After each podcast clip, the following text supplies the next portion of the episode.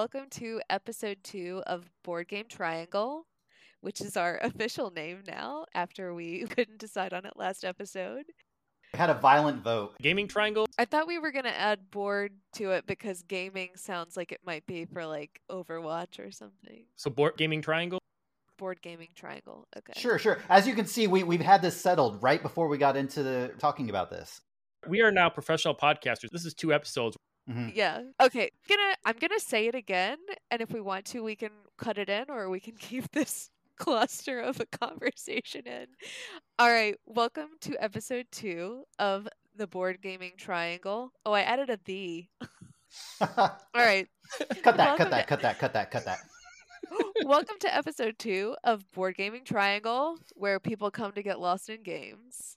Ooh. I just made oh. that tagline up. Oh, that's, That's oh, that's awesome. so good. That's No, we got No, it. Keep That's it, keep good. it, keep it, keep it. All right. If you missed episode one, this is just our our friendly chat about board games as three friends who have enjoyed playing board games together for a couple years.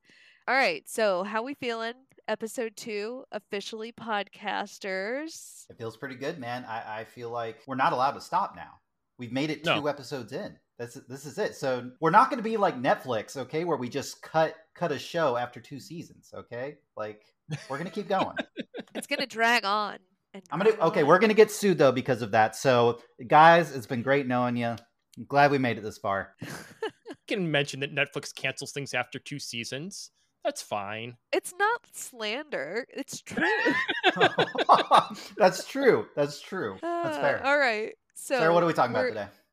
We are going to be talking about intro games. So, games that you use to get people into board gaming. What games are good for like introducing your spouse to it, getting a new friend in, have a friend from out of town who sees that you've got a giant, massive pile of board games and he wants to play. Well, where do you start? But before we dive into that whole conversation, we are new to podcasting. So, this is people's second episode with us. I wanted to take some time to talk about how we got into board games individually and then how we kind of got to know each other because I feel like that's good context to have. So, Tim, why don't you get us started? Yeah, I think so. My perspective is kind of interesting because I would, and I was actually talking with my wife about this not too long ago. One of the biggest reasons I actually got into board games was because I had a really hard time while I was dating around. I had a really hard time finding people who also shared the interest in video games. Hmm. It's just that it's a it's a much harder thing to get people into. And so I was like, well, maybe a happy medium is like board games. And they were kind of having a, a renaissance or resurgence at the time that I really started to get into them. This is when this is around like 2015, 2016. You started to have some of the big names really come out, like Scythe, Terraforming Mars. They were really starting to hit the table. And that's where you're you're looking to spend a video games amount of money on a board game. Yep. And so that, it was it was kind of like, all right, I'm going to take the plunge. The th- the themes were cool. It was kind of really easy to jump into it. And really what kind of set that off to begin with is Catan. And I think that that's also a fun game to maybe talk about as well is I actually don't think Catan will be on any of our lists in terms of starter games, which normally, especially if you'd watch maybe some older videos or podcasts of other people talk about it, that probably would be on their list. But anyway, it was it was a really it was my first real flavor of like something other than Monopoly, which is also a pretty common theme of everybody just thinks games are all like flavors of Monopoly, mostly because there's probably 5,000 flavors of Monopoly. That that doesn't help either.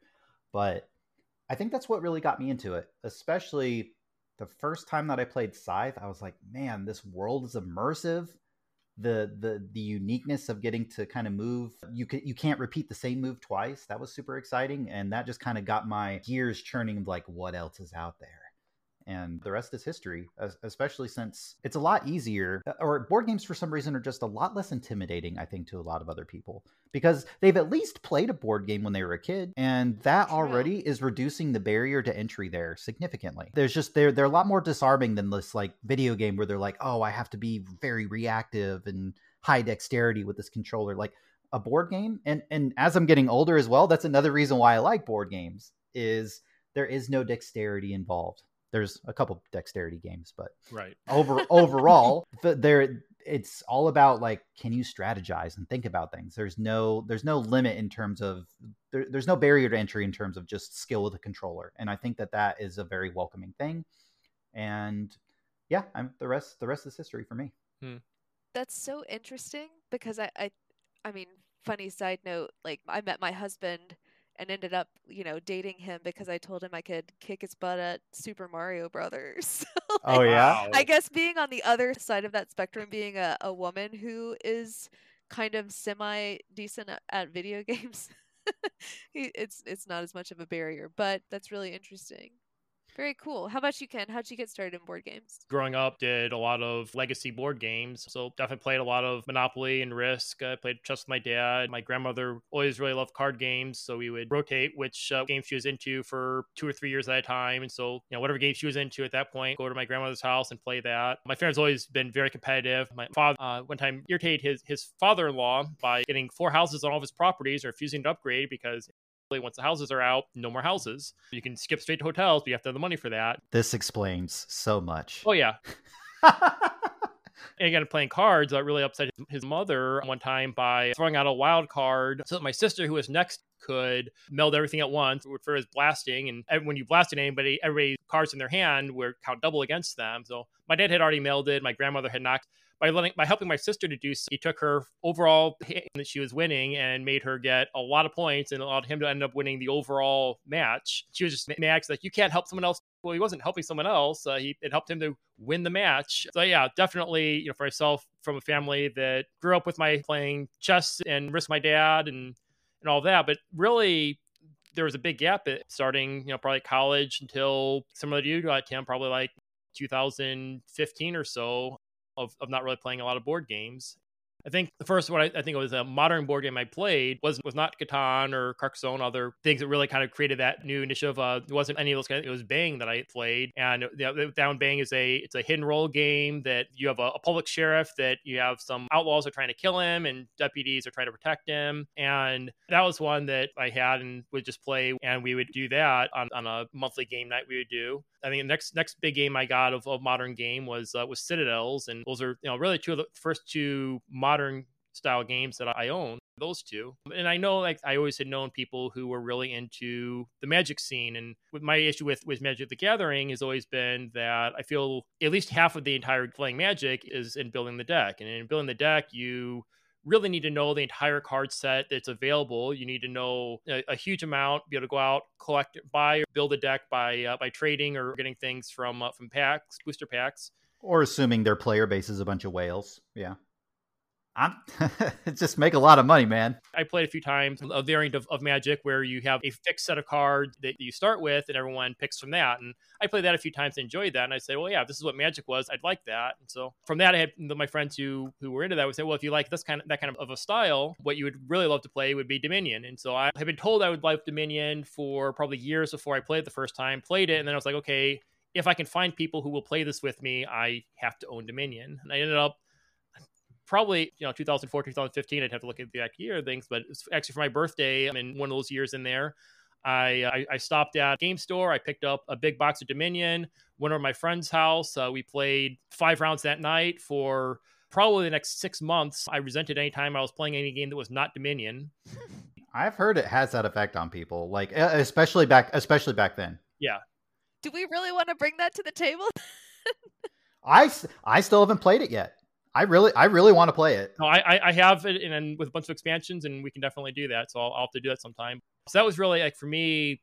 Once that and had a group of people who would play board games with me, continued. I have now probably 65 some games, and they're all very carefully curated and selected. And getting into like you know for our topic for today, I, I definitely am very careful which which are good intro games, which are good games for people with various kinds of play styles. Uh, trying to curate that collection and curate who I pull them out for is, uh, is, is a big part of what I what I try to do now as a board gamer. I liked your angle, Ken, of you kind of approached like you bringing up the games that that you played actually reminded me of some other games that helped me get into it. Uh, I had a friend, his name's Camp, and he had a pretty large selection of games that he also really kind of helped snowball me into it because I was yep. originally playing a lot of poker. I actually really I had a few different books on poker. Ah, uh, you seem like a poker guy, Tim. oh yeah, oh yeah, poker guy. oh yeah, oh yeah. So I had, I mean, I've got a really nice set of chips. I, I wish that my container that to to hold them wasn't broken because it's like a huge 30, 40 pound set of chips. I like, I just love poker. I love all the strategy involved with it, even though it's it's just about bluffing. But like it could also be a lot more than that. Right. And so that kind of cascaded me uh, from from poker into he actually had some other board games. Bang was actually one of them. Mhm, mhm. Um, also uh, Stone Age. That was another one that really gave me the first taste of like worker placement. Yep. And so that was another thing that really catapulted me. I was like, okay, there's got to be other stuff like this. I think I had also played Catan a little bit before that. Um, so that was kind of interesting. And also, I always wonder the overlap because I used to be a big Magic player as well. I would do Friday Night Magic. I was building my own deck. I was trying to do it on on the budget though Mhm. because I was just a lowly wine server, and also I was in college as well during uh, during other times. So between the two, just like I'm not going to spend what is now actually cheap sometimes uh, twenty dollars for one card, and I need four of them to make a competitive deck and that's just and that's just one set of of uh, creatures that I need. I also need all the stupid fetch Mhm. lands or you know tap lands, whatever. Like those are now you know ten to twenty a pop at least. Your deck is going to be at minimum a few hundred bucks for you to be competitive, unless you find some really cheap ass deck that you can maybe maybe pull off some miracles with. But cost is one of the big reasons I never got into something like Warhammer or other kind of Mhm. miniatures gaming because I, I, I love again love complex games, love strategy and tactics. I, I, at some point here, I just need to buy myself a 3D printer and make my own uh, my own miniatures. But I, I I love the idea of those kind of things. But yeah, expense is, is huge on that kind of thing. I mean, Magic is just milking people at this point, which is why I got out of it. I sold everything I had. Um, I just got tired of it. I got tired of getting ripped off, and now I get ripped off by big Kickstarters instead. Yep, um, yep. But Man, you know that's so interesting because I also have a background in magic. I, I think Something that we didn't it scratches the same other. itches. Yeah, it scratches the same itches for sure. I still have a few of the uh, what are they called? Like the dual decks. I kept some of those around just because they were kind of like slightly more catered decks that they were kind of meant to go against each other, so they were maybe slightly more balanced. Um, and then you could still scratch that magic itch if you wanted to, but at this point, I don't really have the interest anymore. Like the the package that comes in a board game now, like it's just there's there's so much meat to the bone there on that that I don't really need I don't really need the magic part and also magic can be so so volatile in terms of mm-hmm. how a game plays out. Like obviously board games that can be the same as well if it's not a it's not carefully crafted. Right. But even still like it just feels magic can be very swingy and there are definitely strategic plays, but I think in some ways it kind of pilots itself in many ways, especially when the deck is fairly refined. Obviously, that can be less true depending on the type of deck you build. But, anyways, I guess we kind of sidetrack ourselves with just uh, like what what we like about board games. I guess. Sarah, uh, how, how did you get into board games to the extent to which you you consider yourself part of them at this point?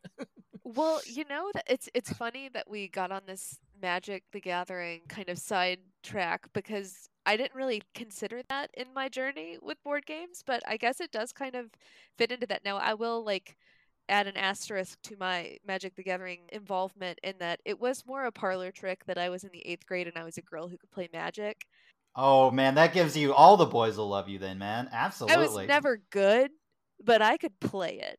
And that was all that mattered. that is good enough. A Oh, hundred yeah. and I could build a deck for free because people would just give me things. Yep. But that is something that like I try not to lean into too much now because I know that it very much irritates people.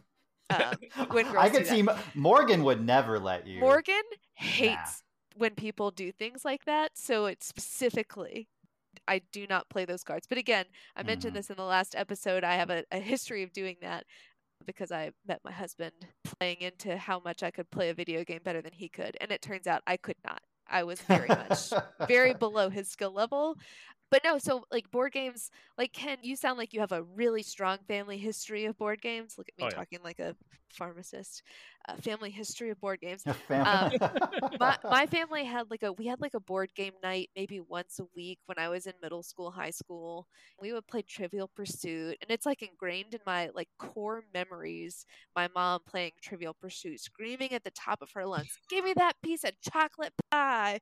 Like just some good times with that. But really, Hmm. what got me into board games, like at a as an adult, I had a group of friends in college who were actually a lot, mostly friends from high school that we went to the same college, and we would play this game probably twice a month called Talisman, and it would Mm. take us a solid weekend of playing. And now I know. So, like, literally, my friend bought this game at a garage sale. It was a mix, mix match of like two different boards and like random pieces. Old as, I mean, old as the hills, this game was. And we played the crap out of it. We never played anything else, only ever Talisman. I'm gonna wonder to this day, did it have all the pieces? I don't. I don't know to this day because I haven't. I haven't ever you have played. to com- you have to compare it to my slash your copy of it. you do not understand how different they are because that copy is like later editions and like oh, actual that's true. That's true. These that's were true. like cards that sat in little card holders. Like Is this is this the 1983 uh, edition? Like Yes. the, the the original? Wow. the you- OG. who I still mean, has it?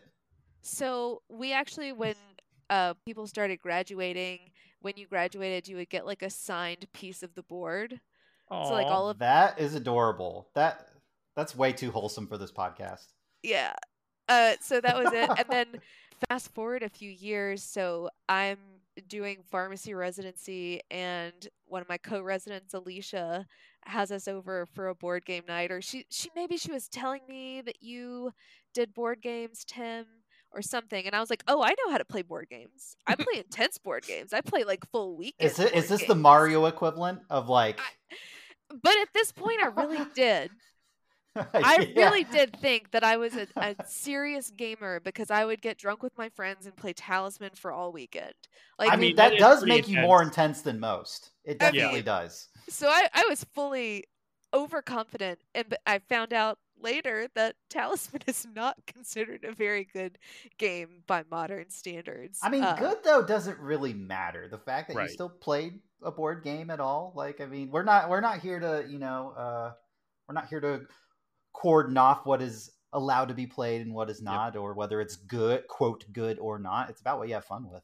I think I mean, and that's one of the things that I think in all of our stories. I mean, when we're talking about about the modern board gaming movement, we're definitely I don't think any of us trying to gatekeep any of that. Like, you know, if you love playing Talisman or Monopoly or Risk, I will still play Risk with anybody who wants to play Risk because I know that at this point there are very few people willing to play that game, and people who love it do love it, and I am happy to play it with them.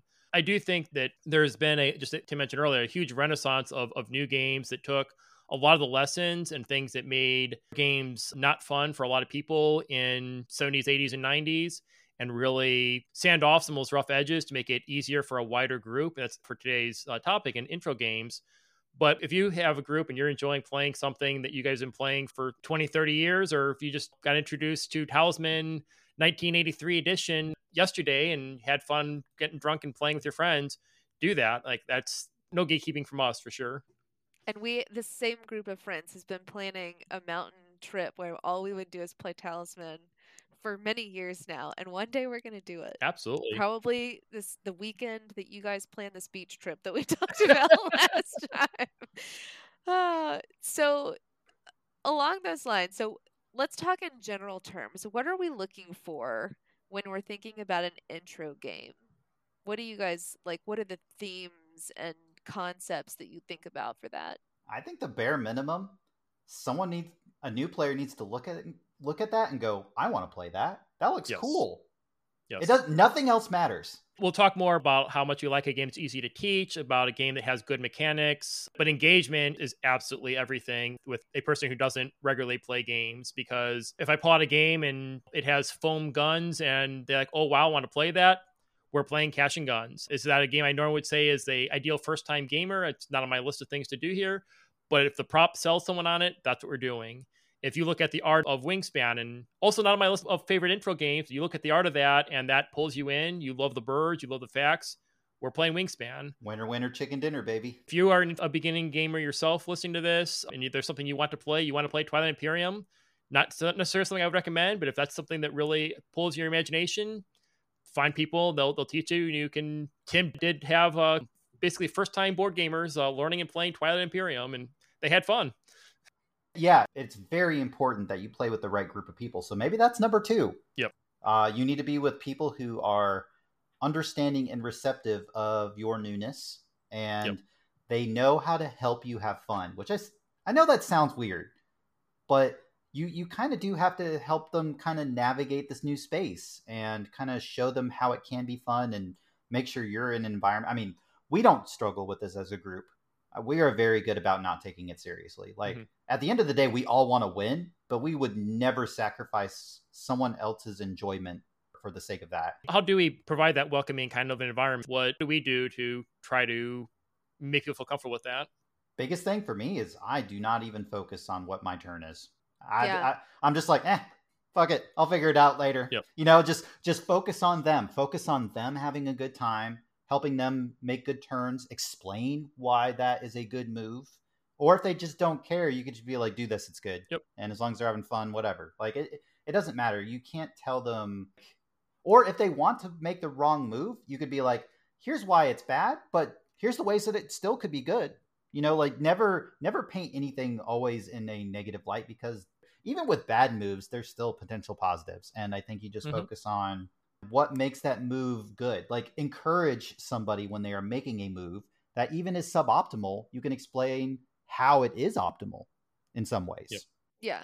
this way they feel like oh i did something i i understood this and i made a good play or or if you explain to them why it's not a good play they'd be like oh yeah i was thinking that too. It's all about just how nice you are about it and not making them feel like an idiot especially in a space that is very intimidating especially if somebody is jumping into a game that like thematically it caught them but you're like not sure if you're ready for it but you are excited about it. And that is like hell when i look at board games i go what excites me? I look at a theme and go damn that's spicy. I like that. Mm. Like there there are that still affects me even as a fairly veteran board gamer i want to have a theme that i look at it on the table and i go this is cool i don't care if you Yeah. like board games or not this is cool I mean, and I think one of the things that you guys are talking about that I that you both do really well as someone who has been taught a bajillion board games by either of you you're a hero Uh, you're a hero is you- Tolerating you, it. guys you guys really you take the time to go through the rules but you tailor it to the attention span of the person you're Yes. teaching. You tailor it to the style of teaching that they like. You know if it's if it's my husband and he wants to be like in the game like like messing with all the stuff and like looking through all the cards and seeing everything you're cool with that you go with that. You know if it's somebody like me i have to like really you could explain every rule to me and i will be singing a song in my head like i get knocked down. Like not paying attention at all.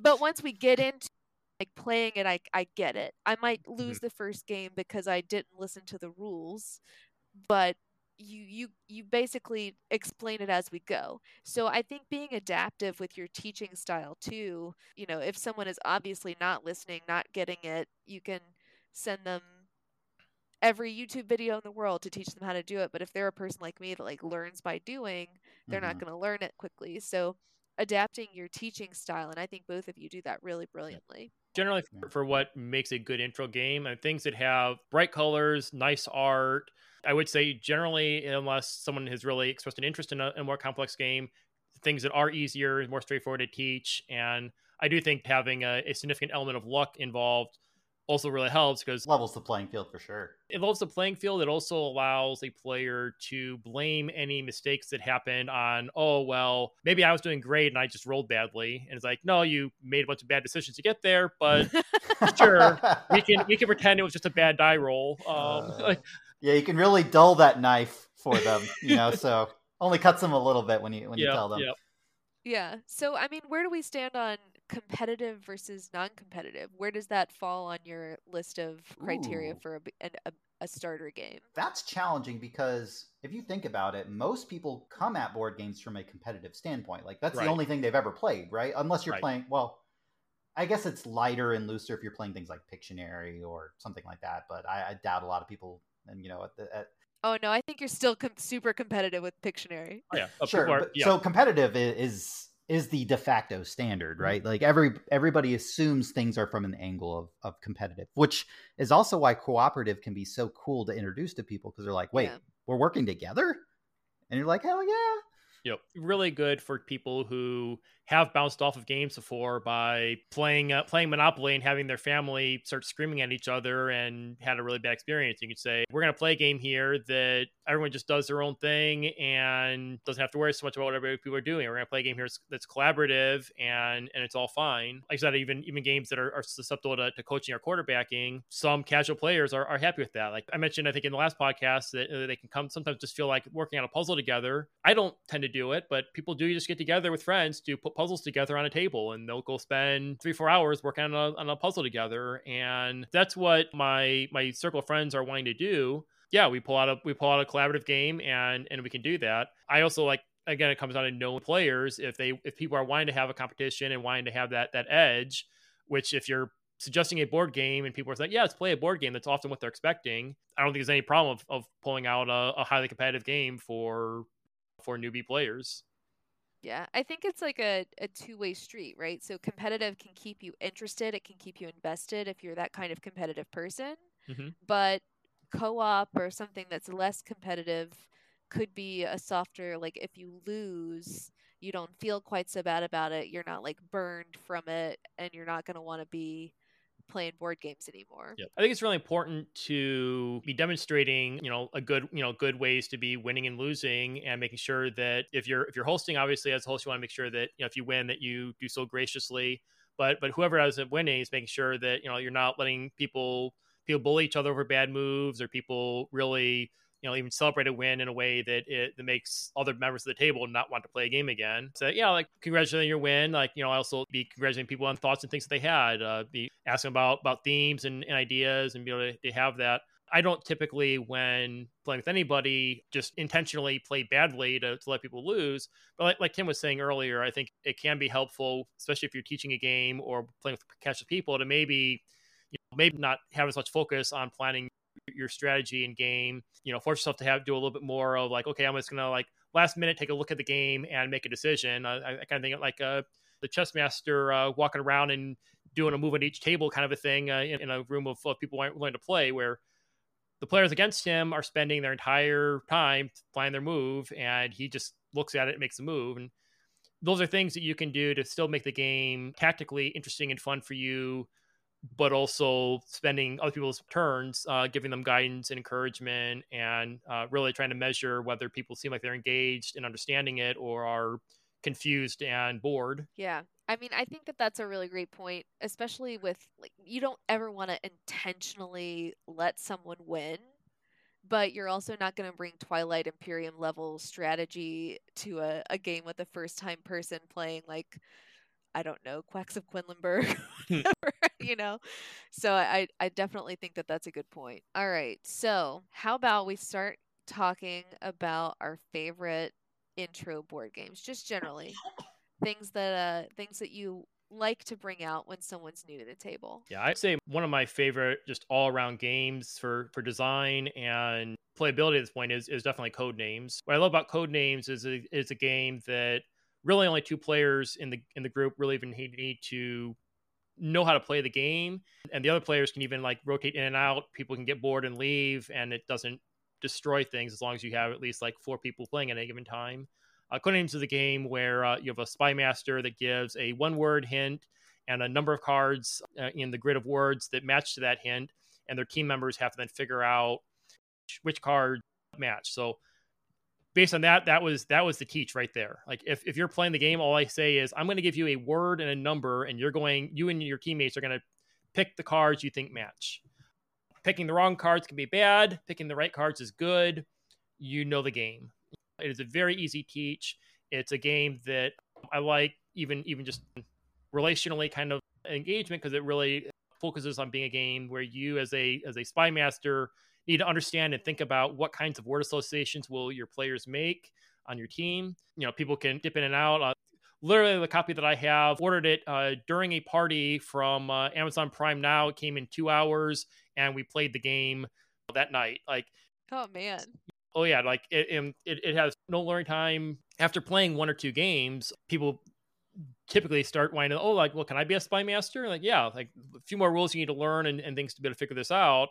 But again, fairly straightforward. Uh, it's a very hard job as a spy master because you're having to come up with those word associations. but as a, as a party game and as an intro game, I think there's there's few things that touch uh, touch what Codenames can do. I think related to that, one that I love that I have seen come out after a Thanksgiving dinner when everyone is tipsy and no one really plays board games except like a couple people at the table, Mysterium. Yes. Oh yeah. It's yes. very similar in that really only one person has to hardcore know the rules mm. other than okay i'm gonna so if, if y'all have never played mysterium before out there like basically one person is a ghost and they've been murdered and the people at the table are the clerics that are supposed to be not clerics that's not the word psychics Psychics. Clairvoyance. clairvoyance yeah I, I don't that's know. the word. The clairvoyants at the table that are trying to figure out who murdered the ghost, but the ghost can only communicate via visions, which are these beautifully done cards that make no sense.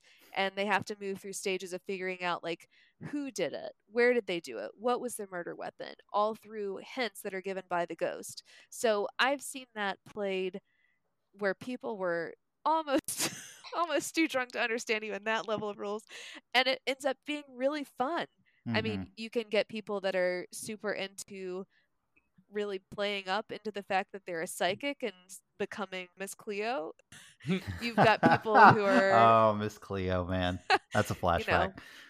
So you've got like a you could have a role playing element to it if you want if people are into that or you can just play it straight up.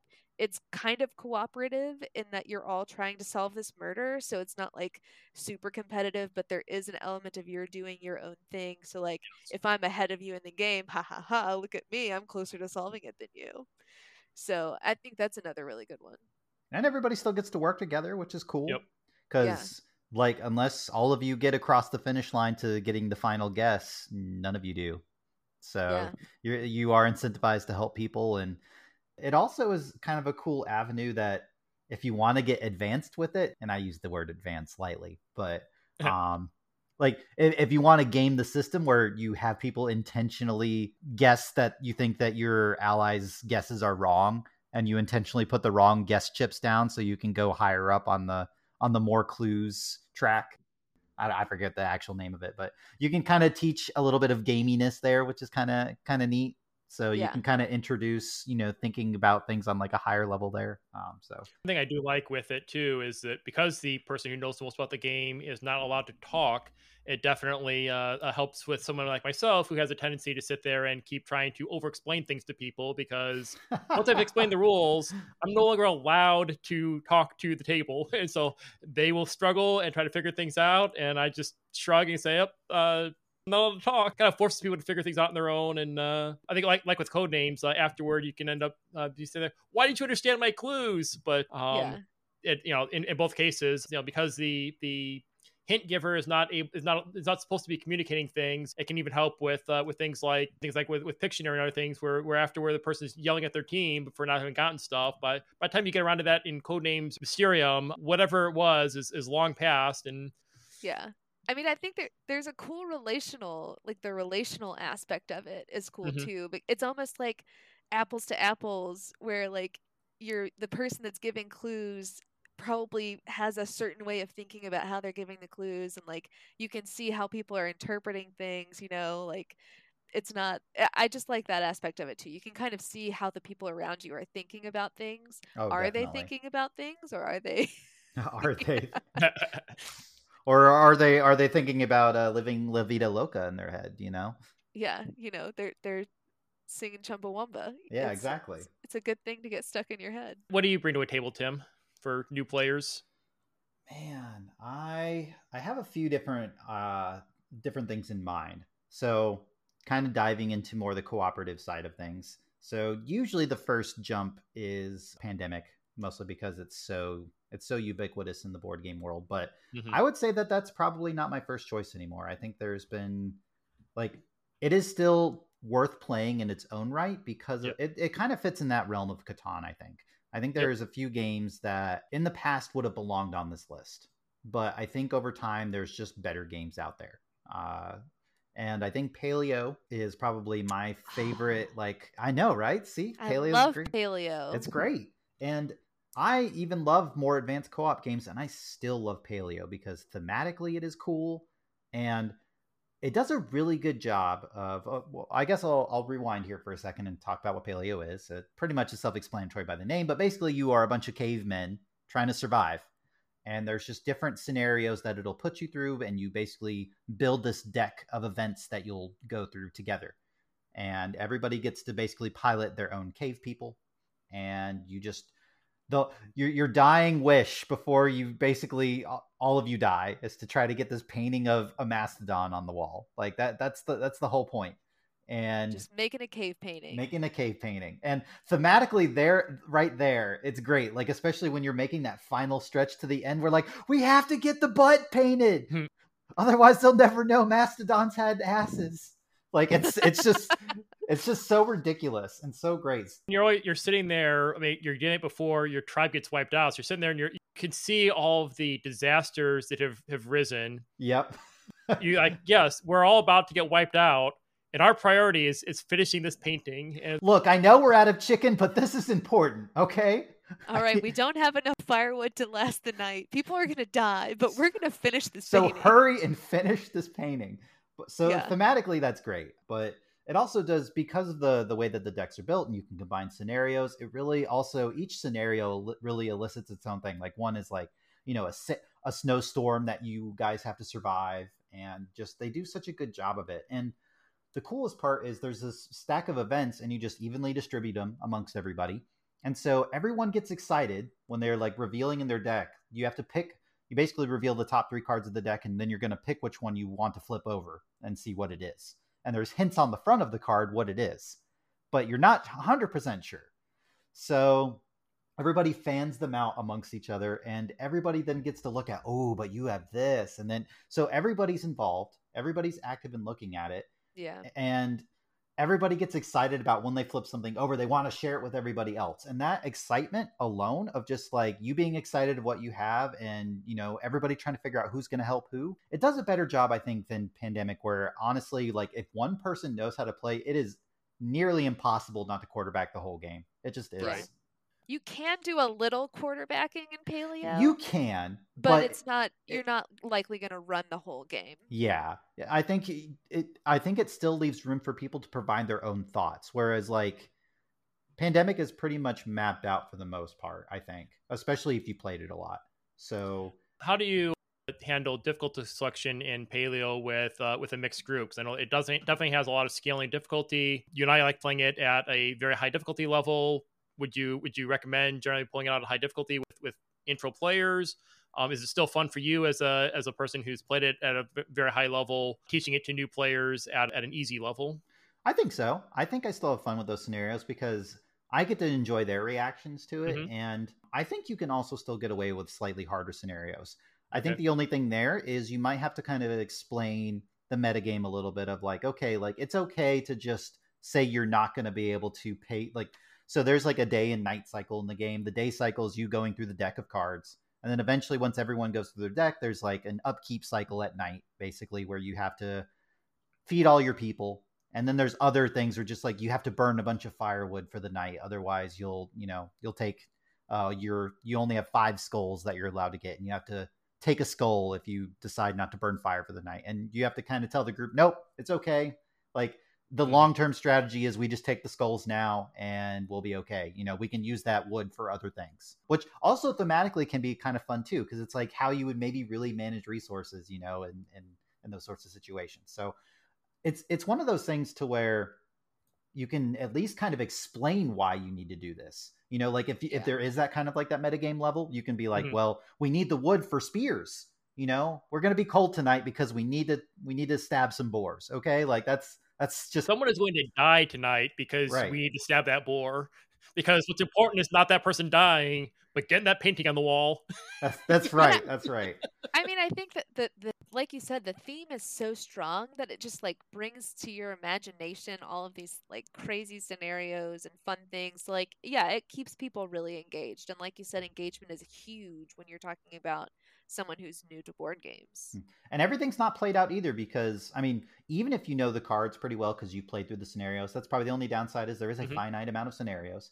But every card you're just like especially when they're new cards and you don't know what they are there's so much excitement about when you flip that over what is it going to be like especially you know is it going to be a wolf is it going to be some random wanderer who just wants to rob you like Hmm. it could be anything and it's just it's always exciting. Uh, every new scenario brings so much hype to it. So I, I think that's probably what i like about it. It's not like you're teaching these rules and then you're just going through the game. Every time you like reveal a new card there's something to be excited or terrified about. So uh, it's a big one for me. My next one is again sticking with my very simple rule sets and oh paleo is easy to teach too you know, like- like Sarah said, I've I've also taught people who who were intoxicated to play uh, Mysterium, but the game I've most commonly taught to people who are drunk is uh, is Skull. Oh, such a good one. Mhm, mhm. Skull is is a game that you get handed a, a hand of four cards, three with flowers on it, one with a skull. cards they're coasters okay let's They're be coasters. real They are coasters. coasters. Because they are coasters, you can straight up play this game just at a bar with a stack of coasters. You stick a little dot on one of them, that's your skull, and the others are just f- your flowers. Hey now, copyright infringement. We're gonna get sued again this episode. I, I do think that I mean it's a game that I think even does you know it's harken from just bar game kind of a thing. But once you, when you play it, you either play a on your turn you play a flower or a skull. When it gets back around to the first player, they can either play a second card slash coaster, or they can uh, they can make a bid. And if they bid, they're bidding how many coasters they can flip without seeing a skull. And so it's possible that everyone plays a skull their first time. Correct bid at that point would be zero because if you flip anything, you're not you're going to see a skull. If you know yours is, is a flower, you can bid one and you win your bid, and everyone else who played a skull is just you know SOL. It's a game that can be very fast. If you get to win two bids and and complete them, you've won. Two points wins the game. If you don't complete your bid, you lose one of your cards. You can be eliminated. And I, I've actually seen a couple different games uh, end because every player but one was eliminated because they made bad bets and couldn't fulfill them. But it's a game that ends up being entirely about reading your opponents, bluffing, making guesses. So, I mentioned I, I teach this to people who are drunk. Uh, what happens if the person who played the card doesn't know? Well, at that point, you have randomness added into the game. You're sitting there going, okay, um, I know this person um, didn't look at their cards before they played it. There's a one to four chance that's a skull. Okay, well, do I want to do I want to bet based on assuming that that's not a skull? Or you're playing with someone who has themselves forgotten what they put down because they are too drunk. And again, you're sitting there. You, you watch carefully as people are putting things down as they're se- selecting to try to guess what they're what they're thinking when they do it. Or you just you know kind of play luck based and, and do it that way. So it, it takes a lot of the the, the joy of a, of a poker game or, or other bluffing kind of games and, and boils it down to some some of the smallest rule sets you can get. I've taught this game, you know, probably six or eight times at brewing companies. I've taught it at, at parties. It's a game that I'll, I'll pull out between other games. I'm at a, a, board game activity because they, they can be pretty quick. But always is a game that really has some evocative uh, ideas. The artwork on them is is is, is beautiful. Oh, they are gorgeous. Yeah, they're well done. They're well done. It's definitely a game that like my pitch on playing it is typically to just pull out the coasters and start fiddling with them in my hands until somebody asks, "What's that?" And then, like, oh, this is a game that we can play. Because again, I'm typically pitching this to people who do not play games, don't necessarily want to play a game. They just came to the bar to get drunk. And eventually, uh, if I get two or three people playing it, then the whole table wants to play. And I've got uh, I've got people who now play a board game that they did not did not know they wanted to play that night. so let's talk about a specific case. Let's say that you are someone who is really into board games and your spouse is not at all. Mm. Are there any games that you would pitch for a spouse, like bringing someone in, either a two-player game or like say they're just you're you're trying to convince them to join you for a board game group that doesn't normally involve them. Sarah, this wasn't in the script. Um, Changing up the agenda yeah. I mean, okay, so I have one in mind while you guys think. and answer for that one as well. But you can go ahead and do yours, and I'll and I'll do mine. me too. Me too. We're good. We're good. Okay, so let's let's say that your spouse is really into rom-coms, that kind of thing. You guys know where I'm going with this. Oh yeah. Oh yeah. Fog of Love, Oh, where yeah. you are playing against another person or you're playing with another person hmm and you each have your own objectives and your I'm own torn on whether it's with or against them at this point. I, don't- I don't it's- know. It's tricky. It could be either. I yeah, think. that's true. So Fog of Love was a game that was designed by someone who was actually designed for a specific use case. He designed the game as something to play with his wife who did not want to play games. And it's a deeply psychological kind of a thing. I would say for this use case, it's a game I have had a huge trouble getting to tables because it is somewhat complicated to learn. And I would say specifically with the use case you mentioned of with a romantic partner, it is tricky because it is simulating a romance, but you can very much end up with goals that are not for the good of the virtual partner in the romance. And so I've definitely seen uh, it be an issue when my character's goal may be to have full control of the relationship and make it impossible for the other person to leave. And they're playing, oh, I want us to both have a happily ever after ending. And so you end up playing, I playing your game to just be a domineering, abusive person. and they're mad at the end because they were playing to have a sweet, happily ever end after ending, and you quote unquote won the game by being an absolute jerk. So, oh, that's good. That's a good point. I, I see that point. It is a fun game for non gamers. I think you want to be careful with that one with a romantic partner. uh, I could see where that's coming. You from. could you could have some meta relationship go on there where it's just yep. this really You're wasn't about the, doing this. this really wasn't about the coasters, was it? okay, But- okay. No, no, but it is fun. It's fun for that. Like if you have a pretty healthy relationship, it could actually make it even funnier. Then, Yes. um, And there are like cool little scenarios. Like there's the typical scenario, but then they've got like weird ones. I can't Mhm. remember what they are, but they're like funky ones. man, too. that, that makes me want to play it. I haven't played it in a while, um, even though I've got a copy of it. But Definitely recommend Aftercare for your partner if you uh, if you play a game of Fog of Love. after, That is- I care about your mother, and I would in no way use that against you as a weapon, like I just did in this game. Like I'm pretty sure one time we were playing and w- one of my actions that I could choose was like s- like basically leak their their sects or something like like, you can do some pretty yeah it can get pretty spicy so i can see how that could go wrong I could see it inspiring a lot of conversations after, maybe for better or for worse for your relationship. So, special asterisk on that Yep, one. Definitely a conversation starter. Oh, it is. It is. it's certainly, and it, I mean, let's be clear, it's very unique. Like, if Yes. people want something that like they've never seen before, oh, that like it's just a giant role playing game with some rules on the side. You know, I mean, it's it's Yeah. pre- it's pretty cool. Like, it's it's if D and D was like a rom com. That's really what Yeah. it is. You know. Yep. and i mean Yeah. it, it can be kind of so I, the last time i played it was actually with ken while we had both showed up late to one of your board game nights and you guys were already playing your game so we split off and played this game and people ended up really interested in what was going on with us Yep. It Because was it getting was it was getting spicy. it was entertaining. I, again, the leaked sex tape or whatever. Lots of good conversation. So overall, I mean, I was actually reflecting on some two-player ones in terms of what what makes a good a good intro game, Mhm. and I was kind of surprised at what I landed on. It was Lost Cities. So Lost Cities, the the reason why I think it is such a good intro game is because it's so similar to almost any other card game that you've probably played, Mhm. but uh, like it's got typical hand management of you can only hold so many cards at once. You draw one, replace it, discard the other, but it requires you to play them in a very specific order. So I, I can't remember, but there's like five or six colors, and then you have you have five rows in front of you for every color. Your opponent has the same. There's a deck of each card. I forget what it's like number two, but I think it's one through fifteen, I believe. Oh wait, or maybe one through ten. I think. Um, I don't remember, but basically there are each each color has one one through ten, and then you also have these three three anti cards basically that you can play, and it is basically going to multiply every card that you've put out by a certain amount, but you have to play the anti cards first. And so it's just this typical typical hand management game, but you always have to think about like when you're going to put those anti cards out because then you can only ever go in increasing order as you put cards out.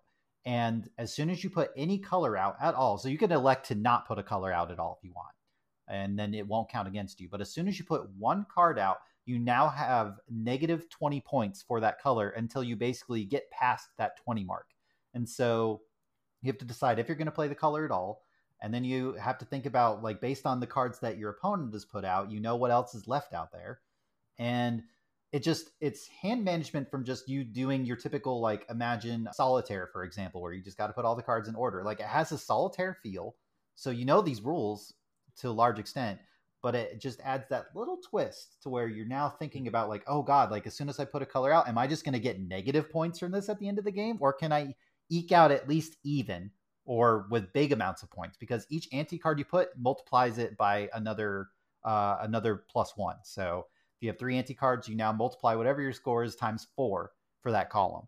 So it's it's so simple to teach. You can teach it extremely quickly. One minute teach. And everybody's going to have familiarity with it because it's a card game but there's still so much strategy in terms of just waiting out like building your hand up of like am i going to play this anti card? I want to see if my opponent is going to put a color out of that color. Yeah it's super simple and it's it's got enough meat on it that alicia and i like playing it.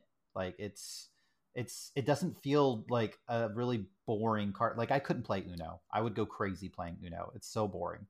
I've tried playing Uno recently, and yeah, it's not the best. but this works man it's it's just it's got just the right amount of rules and all the complexity is about how you manage it so uh, that's uh, that's probably one of my favorite two players I feel like there's a right answer to this question, and it's the one I'm going to give. oh That is that Patchwork is all right all right. absolutely a phenomenal game to play as a, as a two player game with a person who is not super into gaming. I think it's, it's a great game to play with a significant other. Patchwork is a game you spread out pieces around a, a center board. And as you as you move around the, the board, you you get to pick pieces to add to your personal uh, uh, player board, and it, it's a matter then of, of fitting those shapes into that board. Uh, you get points at the end of the game based on how many spaces you've covered. You, it's, it's very much a puzzle kind of thing. There's in there in different kind of like Tetrisy shaped kind of pieces that you are, are trying to work in. And it really uh, it's it's a game that is really great for anybody who's who's very visual or pattern recognition kind of uh, kind of a player. I've taught people the game who have much better visual acuity than i do who beat me on the first time playing it because if you if you can vision things in, on that sense better than than i as a as a hardcore gamer who's played patchwork a lot you will you will do better than me at patchwork even even first game. The rules are, are, are very very simple. It, it doesn't feel directly competitive because for the most part as you move around um, you can take a, a, a piece that someone else was looking at or a person was looking at or wanting but you can't you can't really do anything directly to harm them or hurt them. So it, it doesn't have a, a lot of that that that direct aggression that people uh, who are not into games especially uh, if you're if you have a, a partner who's not into games may uh, may be concerned about that that potential uh, relational impact of, of playing a game together. Definitely with any game you're playing with anybody, but especially with a partner, you want to be very careful that if you if you are winning and are dominating, you are are polite and nice and and not lording it over them. But I think Patchwork is definitely a game that is is objectively uh, the right choice to play with a, a partner who's not into gaming because I totally understand what objective means and I'm not using that term incorrectly. Oh no, it's I mean, the it's game is- literally objective. Okay, no, but like as a as a person who has a billion hobbies, I think I've mentioned this. Especially if your spouse is a crafty person, Yes. this game is really going to appeal to them because it's like got it's got buttons, it's got thimbles, it's got fun have you little played this sarah aspects to it. Yeah, oh i didn't know you So- play it that's awesome Yeah. yeah, it's it's it's a really fun one. I I would okay. I retract my fog of love. It's not the game to start with. It would yeah, I think Patchwork is a good pick. it's it's as cute as a button as some would say yes, it is. But- Oh my gosh. Uh, th- no, I, don't worry. I'll, I'll follow that up with something way less cringe. Um, so let's go on the opposite end of the spectrum. Let's talk about Ooh. monsters. All right. So my uh, this is kind of in a similar vein. Like if you like, if you like more of like a puzzly sort of game. Now, obviously, strategy you can kind of contort that to be puzzly, but I'm talking about like actual puzzle here. Hmm um, cryptid is really unique. I love cryptid so much because this is also in that same vein. If you don't want people to be at each other's throats you know battling each other and you know having to worry about the repercussions of your significant other being mad at you this game won't do that all right? Uh, now cryptid is a game where basically there's a monster out in this giant field of hexes hidden somewhere in there and you have to find him and the only way you can find him is by figuring out everyone else's clue about uh, where he is. So every Hmm. single person starts with a clue, and basically you're allowed to on your turn. You just go around uh, clockwise order. Just each person gets to make a guess. You can either ask someone about a spot and ask, "Hey, person, is this potential spot a possible location?" And based on their rule that they know about, they have to mark on the map with just a, a, a circle or or a cube whether or not that monster is allowed to be there. So as you kind of work your way through, everybody's looking about where you put it, and there's different land types and there's different landmarks, and these rules or, or, these clues all kind of relate to different components that are out on the board. And so it's just a giant puzzle that everyone's racing to figure out first and trying to figure out what other people's clues are. And it is so exciting because there's nothing more interesting than someone you think you have someone's clue figured out. Someone else asks that person about a spot and then they put that little cube that says nope that's not possible and you're like oh just you're like what the fuck like how is this possible it just rocks your world. It just rocks even... it. And, and, so just like it's a race for people to figure it out. And then you can also it, it's you're trying to hide as much information as you can. And so the, at the beginning of the game everybody has to put out a few spots as no's. So this way you can kind of get the gears churning a little bit. And that that part is the most fun. You're just trying to figure out like where can I put my cubes to make it as bewildering as possible as to like what my clue is. And so that that's half the fun is just obscuring your own clue while also like messing with other people's and also asking hints of people to where they give away as little information as possible about their own mm-hmm. clue while giving you information about the clue. So there's that fun game of just like asking the right spots is everything, and it is so fun, um, especially when people start getting close, and you you instead of rather than asking people for a clue, you ask or you you basically go, "I'm guessing here," and then everybody then has to put their their disc or cube out, saying that you know yes or no, the spot is possible, and just that right there can give away so much information, and if and if you guessed wrong, the next person might be able to guess it. So there's just that tease of just like, when do I guess? and yeah. it's just it's so disarming from the fact that nobody is really like you're not harming anybody else when you do things everybody's just putting more information out on the board and yeah. it's it's it's exciting there's that buildup of when someone guesses and then that no comes out and you're just like oh oh oh i know where it is now and you just you're dying as it has to go all the way around the table waiting for you to get your guess um, yeah, I had forgotten playing Cryptid, and uh, you have thoroughly convinced me that I want to play Cryptid again sometime soon because like it is it is a lot of fun. And I, I as you were talking about, I remember when playing it, and it is it's a logic puzzle. It is a a game with you know like I said fairly indirect uh, ability to to cause harm to other players, but it is it is a really fun challenge to uh, to be figuring that out. And speaking of games that spouses are good at, Tim's wife Alicia is amazing at that game. she is, she wins a lot. She's really um, good. But yeah, I think a big thing when you I kind of want to take a step back a little bit now for a second. Okay. Now that we've kind of discussed a few games, I think some important things about a, uh, a starter game is maybe the fact that you're not directly harming other players. So that nobody's kind of getting in the way of each other. I think that that can be kind of big, especially if you're not sure if people like that are going to be bothered by that mechanic of right. actively getting in the way of people. That that can be a safe bet. And also, I like games that are kind of maybe out of the box a little bit. Like they're not they're not what you would typically think of of a game. I think that that kind of can disarm people when it's not just like this strategic fest of just like you need to understand all these mechanics. It can be something that's just like kind of totally unique. And another one that fits into that is Chronicles of Crime. That's another one that that one can be a bit more hit or miss for people, but it you can't say it's not unique. Like it, it definitely adds its own spin of just you play this game by pulling your phone out and you scan QR codes and that allows you to like basically interrogate people and you can ask them about any of these items that you found uh, in terms of you're basically trying to solve a crime and it means you need to go around talk to people visit places ask people about other people think about like uh, you know it's just this huge crime that unfolds and it's just you can finally live your fantasy of your netflix tv series of just solving a murder. It's, it's great with none of the ethical concerns about being entertained by someone's downfall. Exactly, exactly. You can finally enjoy your murder porn in a safe environment. Okay. Aw. Yeah, exactly. And the art in that game is really Oh, cool the art's too. beautiful. Yeah, It's It's art- great. It's yeah, it- gorgeous. It's, pretty well done, and just it's just so unique. And they they've come out with a lot of different flavors of it that I haven't had the chance to try yet. But there's probably something for every some, something for everyone in terms of what version that you buy. But that's another one that just you kind of catch people off guard when you say, "Oh yeah, you you use your phone to like look around at the crime scene and pick out things that you found in it, and it gets people excited, especially Yeah. when you pull out the cheesy gimmicky glasses.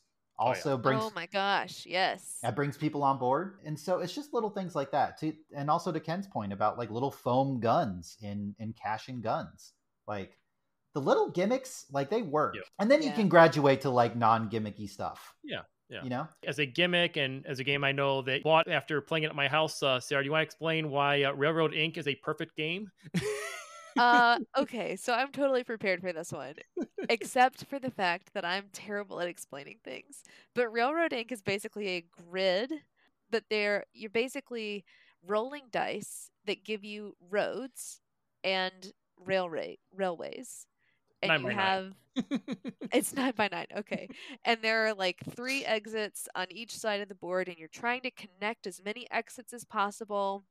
There's lots of different ways to get points, like the longest stretch.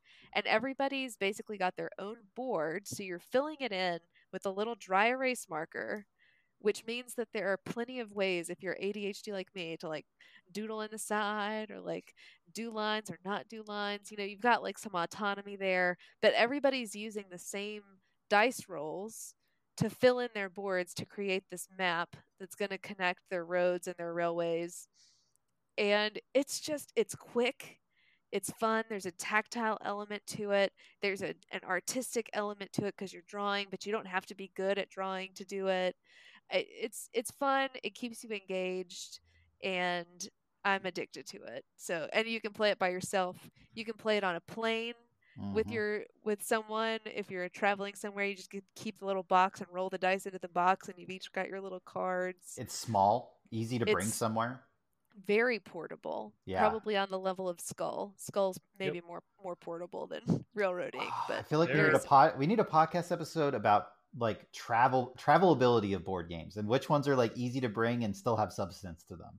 Because Railroad Yeah. Ink would go would go in that in that podcast easily. Yep. Oh yeah I definitely toss that to Sarah because not only bought it after playing at my house, but then proceeded to. How many times have you played the game alone, uh, just sitting and watching TV in the evenings uh, since my the gosh. one? so ma- and I send ken pictures of my boards when i'm when i'm That- proud of what i've done That is Yep. adorable. I like it. I like and it. he tells me like oh yeah i can see you did this and this so it's it's it's a fun one I mean, it's even know. fun from the angle of like everybody literally starts from the same spot and has the same dice, and everyone's board's going to be uh, totally different from one another. I think that's kind Oh, of yeah. cool in and of itself. Like, Very cool. I mean, it's a quick one to even play. Like if you're playing multiple board games with a group in the same night, while while someone's setting It's a up good a wind- new game. You yeah, it's a good play- wind up or wind down game. Yeah, totally. Yeah. If you're looking for something to play, you know, between when you told people to get there and when they actually get there, you know, it's something that you can play pretty Mhm. quickly with just a few people. So that's a, that's a good one. I definitely love that. I mean, there are only a handful of rules to explain. Again, it's a it's a five minute rules explanation. It is uh, artifacts of, of the, the the play cards and things that are that are beautiful and and, and exciting and evocative. You're you're really not. I mean, you're you're directly competing against each other in the sense of everyone is trying to get the highest score, but you're also just trying to get the highest score based on the, the prompts that the game gave you with the die rolls. And so thing you're doing is interactive in any way to be able to cause harm or benefit to any other player. You're just all doing a, a different thing. And again, with with the die rolling, I typically will let the new players uh, just roll the dice for all uh, rounds of it because they get to have the fun of rolling the dice, and it doesn't really matter who rolls the dice. So Until you're at the end and everybody needs one thing to complete it, and then you don't want to be the one that rolls because you don't want to disappoint people. I think it's an easy one also where you just you just don't give a shit about anybody's score except yourself. Like you- exactly. Yeah. you, ju- you're just like, oh man, I know I've gotten like this score before. I want to get higher than that. You know, like it- it's one of those things. You're just like, you're just kind of playing with people. Like it's kind of like just an activity with everyone else. Mhm. And Mhm. I I think it it sounds like I'm saying that as like a negative, but I think it's actually a positive. Like I, No, I think it's a positive too. And then if you are a person that's really competitive, you can get a score, and then Ken tells you that his normal score is 20 points higher than the score you got, and then you get obsessed with the game Yeah, until you're like, you "Oh, can beat of Ken's I'll, I'll show him. normal score. Definitely, it's a great game. Good, good, good game with a with a romantic partner. You just do it two player. Great game to play by yourself. Great game to pull out at have people over for house party or something, and just quick round and put away again after that, and people can go back to talking. It's uh, very very flexible and and yeah, I mean, if you want to buy two copies of it, you can play with 12 people at once and just roll the dice. Everybody has to see what the dice are. I've done that. Just put the dice on the coffee table, and everyone just marks on their card what was rolled. And everyone, we, I've, I've played with with very large groups of people just sitting around the room. And because it's a, it's a puzzle thing on that, it's you know everybody can just mark their thing down and go back to con- conversing with the person next to them until the next die roll happens. And so we'll just you know do a die roll every couple minutes, and it's at that point it's a slow game with lots of downtime but if the person sitting next to you isn't currently trying to figure out their move or even if they are you just you can just chat and have fun so you know great intro game great party game Yeah, so I think we've covered a lot of really awesome starter games, minus maybe Fog of Love. I don't think Fog of Love is a is a bad starter game. It just I think specifically for the question of of doing it with a romantic partner, it's it definitely has some caveats that you you definitely need to be comfortable with the possibility that you guys will be role playing relational dynamics that you would not want to do in your actual relationship, and so it, it can be it can be tricky in that sense, but it's it's a great game for people who don't normally play games. Like you, you are you are role playing a romantic comedy or tragedy, and that is definitely something that people who don't like to play games can definitely get pulled in with. So Yeah. I don't I don't see that as a as a bad game for intro. Just big caveat if you want to do it with a romantic partner. Careful on that one. So yeah, we've we've covered some great options for starter games, and I think one of the main themes that we've come up with for what makes it a good game, a good starter game, is the play style, like what the person is interested in, being Mhm. thematically something that's going to be interesting and they're going to engage with. And I think next time we're going to be talking a little bit more about that, diving in a little bit deeper into how to become a, a board game sommelier, reading the people around you, what's their what's their preferred play style, what do they like, and matching them with a game that they're going to really enjoy when they're when they're playing with you.